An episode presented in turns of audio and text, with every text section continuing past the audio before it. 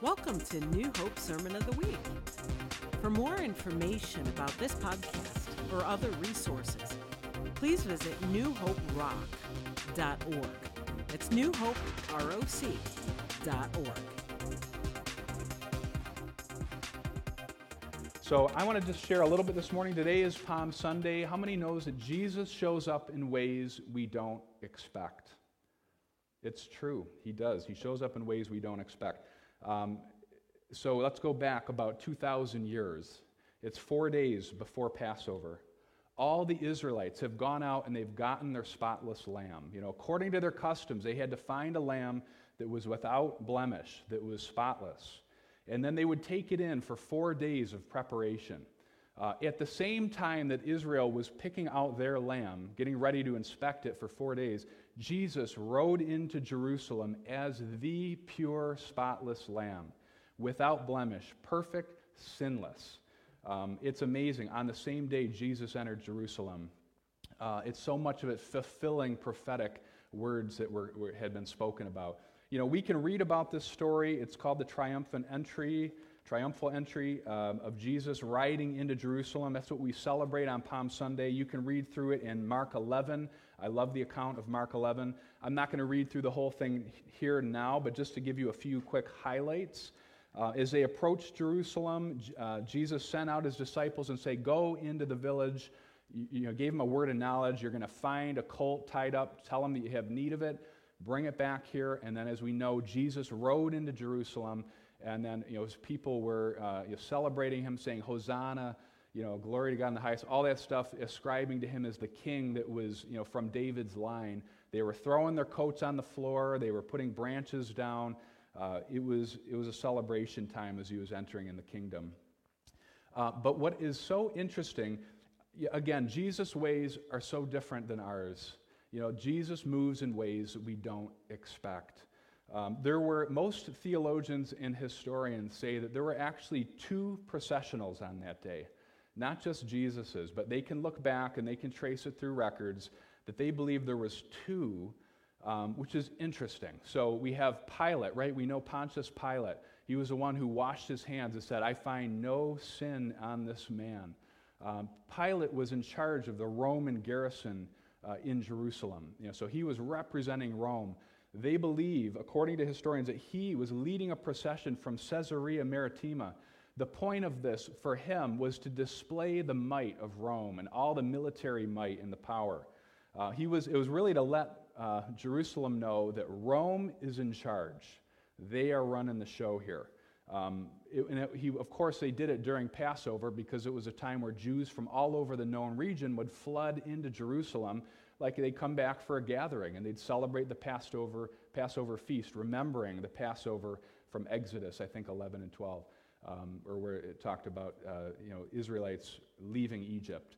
So, um, so we know that Pilate was doing a processional of his own, uh, and he was doing it to say, hey, at the most populated time of the year, we're in charge. It's about Rome. It's about Caesar. And by the way, Caesar would go by names such as Son of God, Prince of Peace, Savior. Those were titles ascribed to Caesar. So when Mark starts out his gospel and says it's about the good news of Jesus Christ, that was a direct affront to Rome and the powers of its day, because the good news in the gospel would also have been talked about from the Roman Empire. They would say the good news, the gospel, Rome is in charge. There's going to be peace and stability after we win this war. You know, so he again using terms from the day. But so then we have from the other direction, Jesus coming in from the Mount of Olives, right? At probably around the same time. Jesus riding a colt, which was not just a donkey, but a baby donkey. It must have actually looked pretty odd. His feet probably were touching the ground. You know, we know this was a colt. This would have been an interesting sight, you know. Jesus' professional, uh, processional fulfilled the prophecy of Zechariah 9 9 said that a king would be coming to Zion from Mount Olives, from the Mount of Olives, humble and riding on a colt. Must have sounded ridiculous even for them in that day and age. Like, wait, you mean our king, who we've been waiting on, is going to be coming in riding a colt? You know, P- Pilate is in riding on his war horse and celebrating the victory, and Jesus comes the other direction riding on a baby donkey. Very, very different. Jesus comes in ways we don't expect. Even though it was prophesied, I don't think they fully understood what was really happening. So we have two processionals, very different from each other. One, military might, claiming to be Son of God, Prince of Peace, Savior. And then, of course, Jesus' entry, as we know, was about a different way of life, a different kingdom, different power and different authority. The true Prince, Prince of Peace, the true Savior. So it's so cool. What's the first thing that Jesus did when he came into Jerusalem?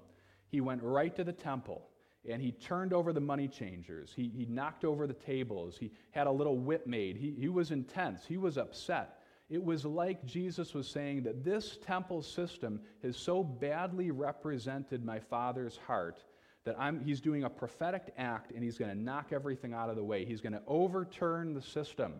He's throwing it aside. He's saying there's, a new and there's a better representation of God that was now not going to be a system, it was going to be in the hearts and minds of people. And he was coming in to usher in a whole new way of living that wouldn't be built around a temple system.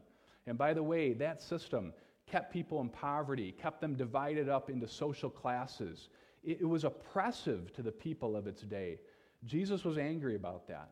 And he wanted something that was, he was here to reveal God's heart in a real way. And it wasn't going to be about the system, it was going to be about Jesus actually being in us, being with us, us displaying the power and the manifest presence of God, the love of God in our daily lives.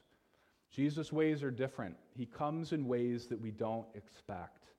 So even today, as we celebrate Palm Sunday, we think back to how Jesus showed up on the scene. Um, and he shows up in ways we don't expect. And I think about that message for where we're at today, you know, what we're doing in our homes. And um, this is my encouragement for us with that in mind is don't miss the God moments in this day, in this time, in this day and age. Don't miss God breaking through right where you're at in your home in this time.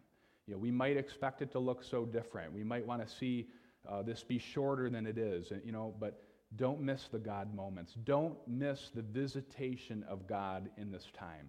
Don't miss what God is looking to do in our hearts and as a people, bringing us even more deeply connected. How can that happen when we're not meeting? Well, I don't know. It's supernatural. God can do it. You're on this, you know, Facebook Live with us right now. We are knitting hearts together. I read the comments. I'm commenting on them during worship. I see people that are engaged. Their hearts are open. Uh, we want to connect with each other. I believe we can go deeper in God during this time. We can learn more about Him. We can even knit our hearts closer together. Well, how is that possible? I don't know. God can do it, and God is doing it. So I love it. Um, in Luke 19 44, Jesus chastised Israel in its day and said, uh, Because you did not recognize when God visited you. You didn't recognize the time of your visitation, as some uh, translations say. Let us not be like that, even in this time. Even as difficult it is, as it is, let's not miss the time of our visitation, of God showing up on our doorstep, in our homes, right where we're at, right in the middle of our mess. Um, I love thinking about this. Uh, one of the ones I, I, have loved to watch during this whole crisis is Jimmy Fallon. Um, if you get a chance, go to his Instagram page. You know, he's doing his show, The Tonight Show or whatever, from his house with his iPhone. He's got his, you know, wife, you know, holding it for him. He's got paper notes. He's got his kids in the background. And I think he's getting more views than he's ever gotten his whole life. You know, he's embracing this time as okay, we know God did not send this sickness, right? Anyone that says that is, is crazy. God, God does not do that. Um, but we can embrace this time and we can get the most out of it and what God wants to do in our lives. That's what I'm talking about. And, and Jimmy Fallon's doing that. He's leading the way, in my opinion. It is a riot, it's hilarious. Um, they're going for walks, him and his wife, and they're telling how they first met. They're getting millions of views. Um, you know, he's trying to do his announcements and things. He's got his kids who are not laughing at his jokes, and he's making it funny to the camera and saying, okay, nobody's laughing here. Hopefully, you guys are enjoying it. Um, it it's just really great. So, even in the midst of the chaos and stuff, we can find God. We can find God in this, and we can embrace Him. So um, I know it's not easy for a lot of us. I know it's not easy for a lot of people. It's challenging. We're, we're faced with realities we've never, most of us in our generation have never had to deal with before. We've never been sequestered in our homes. Um, we've never been not able to see our family or loved ones or whatever. You know, it, it's difficult. Um, but I know this that Jesus also showed up on the scene in a dark time in, in, you know, in the 2,000 years ago. It was not pretty, it was not nice. People were in desperate need of a Savior. God showed up in the middle of the darkness, in the middle of the chaos, and the Savior of the world appeared. Uh, God can come up right in the middle of your home, right in, real, in the middle of the mess and not understanding it. So, how is Jesus showing up for you? You know, maybe we need to let go of our need to control and, everything and just kind of rest in Him in this, in this time. Uh, we can't change the date of when it's going to be lifted in New York, but our hearts can stay engaged in Him and His purposes. And we're going to continue to worship, we're going to continue to pray. Um, we've been asking for a lot of prayer requests. We've been getting prayer requests. We've been praying for people in our body. Our pastoral care teams are praying for people. Uh, we all are. I also want to hear testimonies. I want to hear testimonies of what God is doing in the lives of people in our church. Uh, where there's needs, we want to meet them. Where there's testimonies, we want to share them because people will be encouraged by that. We're encouraged by hearing what God is doing in the lives of each other. Um, if you have testimonies right now, just post them in the comments. It can be short, brief, doesn't have to be a long, big, huge paragraph, but God is strengthening me. I'm growing, I'm falling closer in love with Jesus. I'm falling deeper in love with Him. Whatever those things are, post them in there. It's going to encourage other people we need to hear what God is doing in each other's lives, you know. Um, I, have asked for this. I did get some testimonies in this week, some I want to share here. I'll start, start with me. I have been in, honestly trying to enjoy this time. I am loving working from home. I've never done that it, this much in my whole work career. I'm embracing it. I love being with my kids, being with Joy. Um, working from home, my kids tell me they love it. They've never had me working from home, so at least they told me they enjoy me being there. So uh, we're having a good time, we're uh, having as good time as we can. I have a couple extroverted daughters who this is a real challenge for right now, um, but we're, we're getting through it and we're, we're going to be okay. Um, but I'm trying to embrace it. I feel like it's a gift from God, the slower pace for a lot of us in our day and age. Uh, it's a gift, and we should realize this might not happen again ever or for a long time. So enjoy it, get whatever you can out of this. Um, Meg Reno had sent us a message that God has been showing up. And at the time uh, where she's alone in her house, she feels Jesus has been a dear friend to her. And I love that. And I love that, Meg. We're praying for you. God is going to continue working in your life.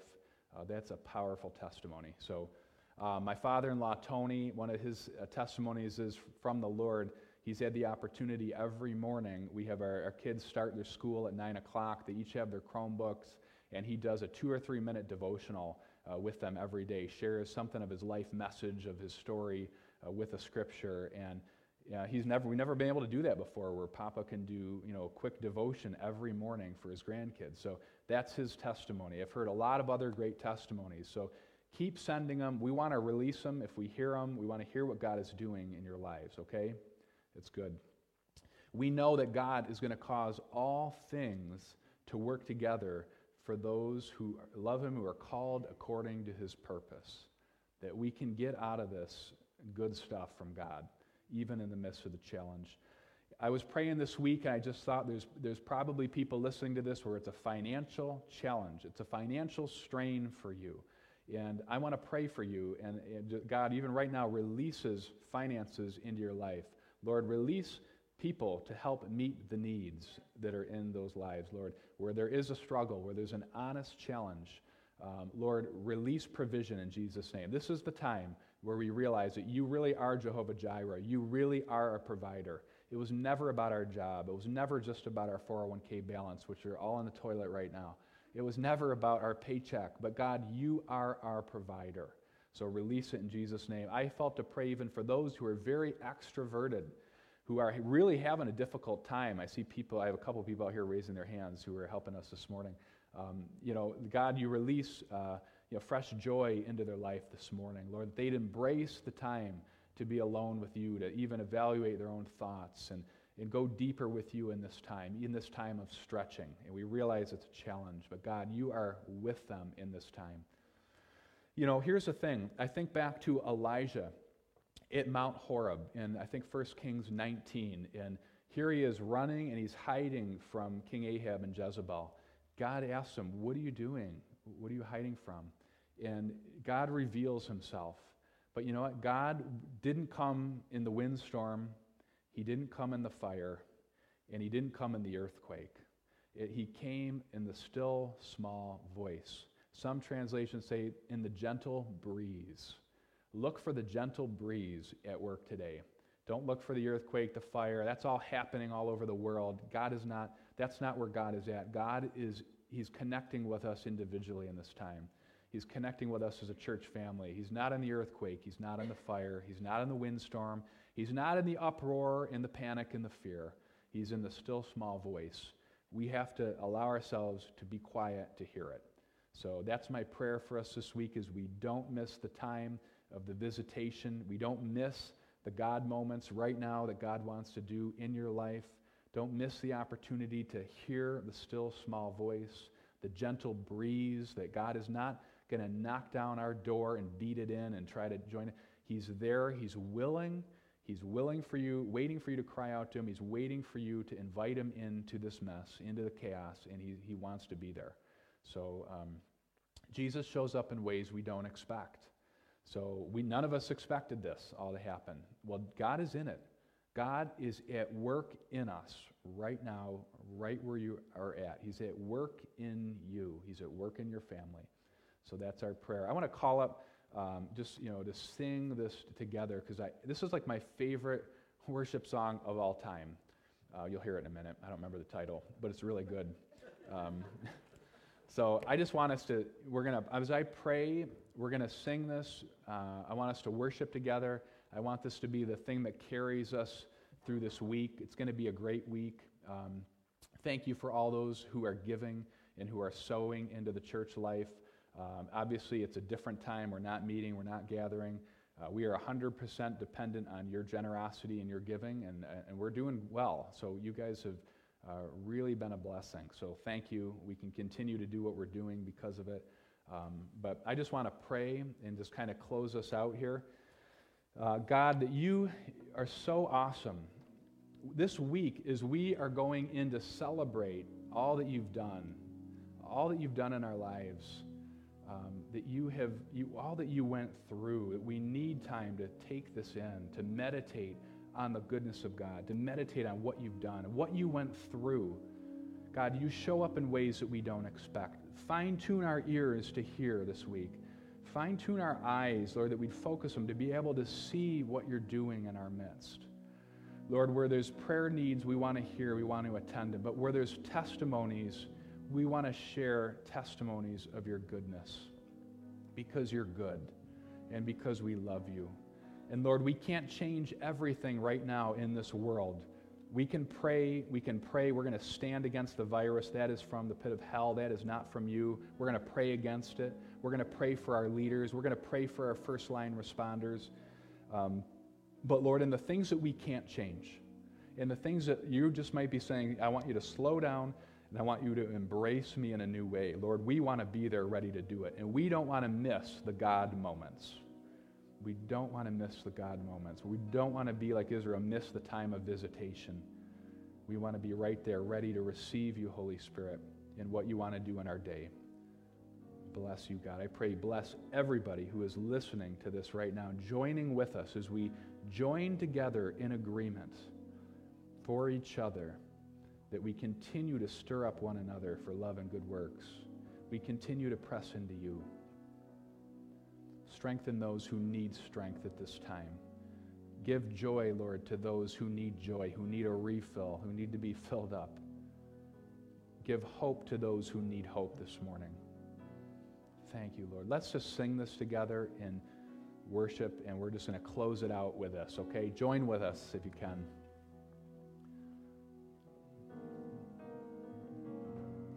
God, I look to you.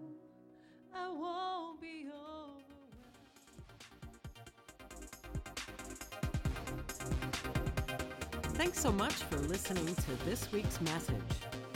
Our prayer is that you've heard a now word for your own life and experienced the life changing presence of God.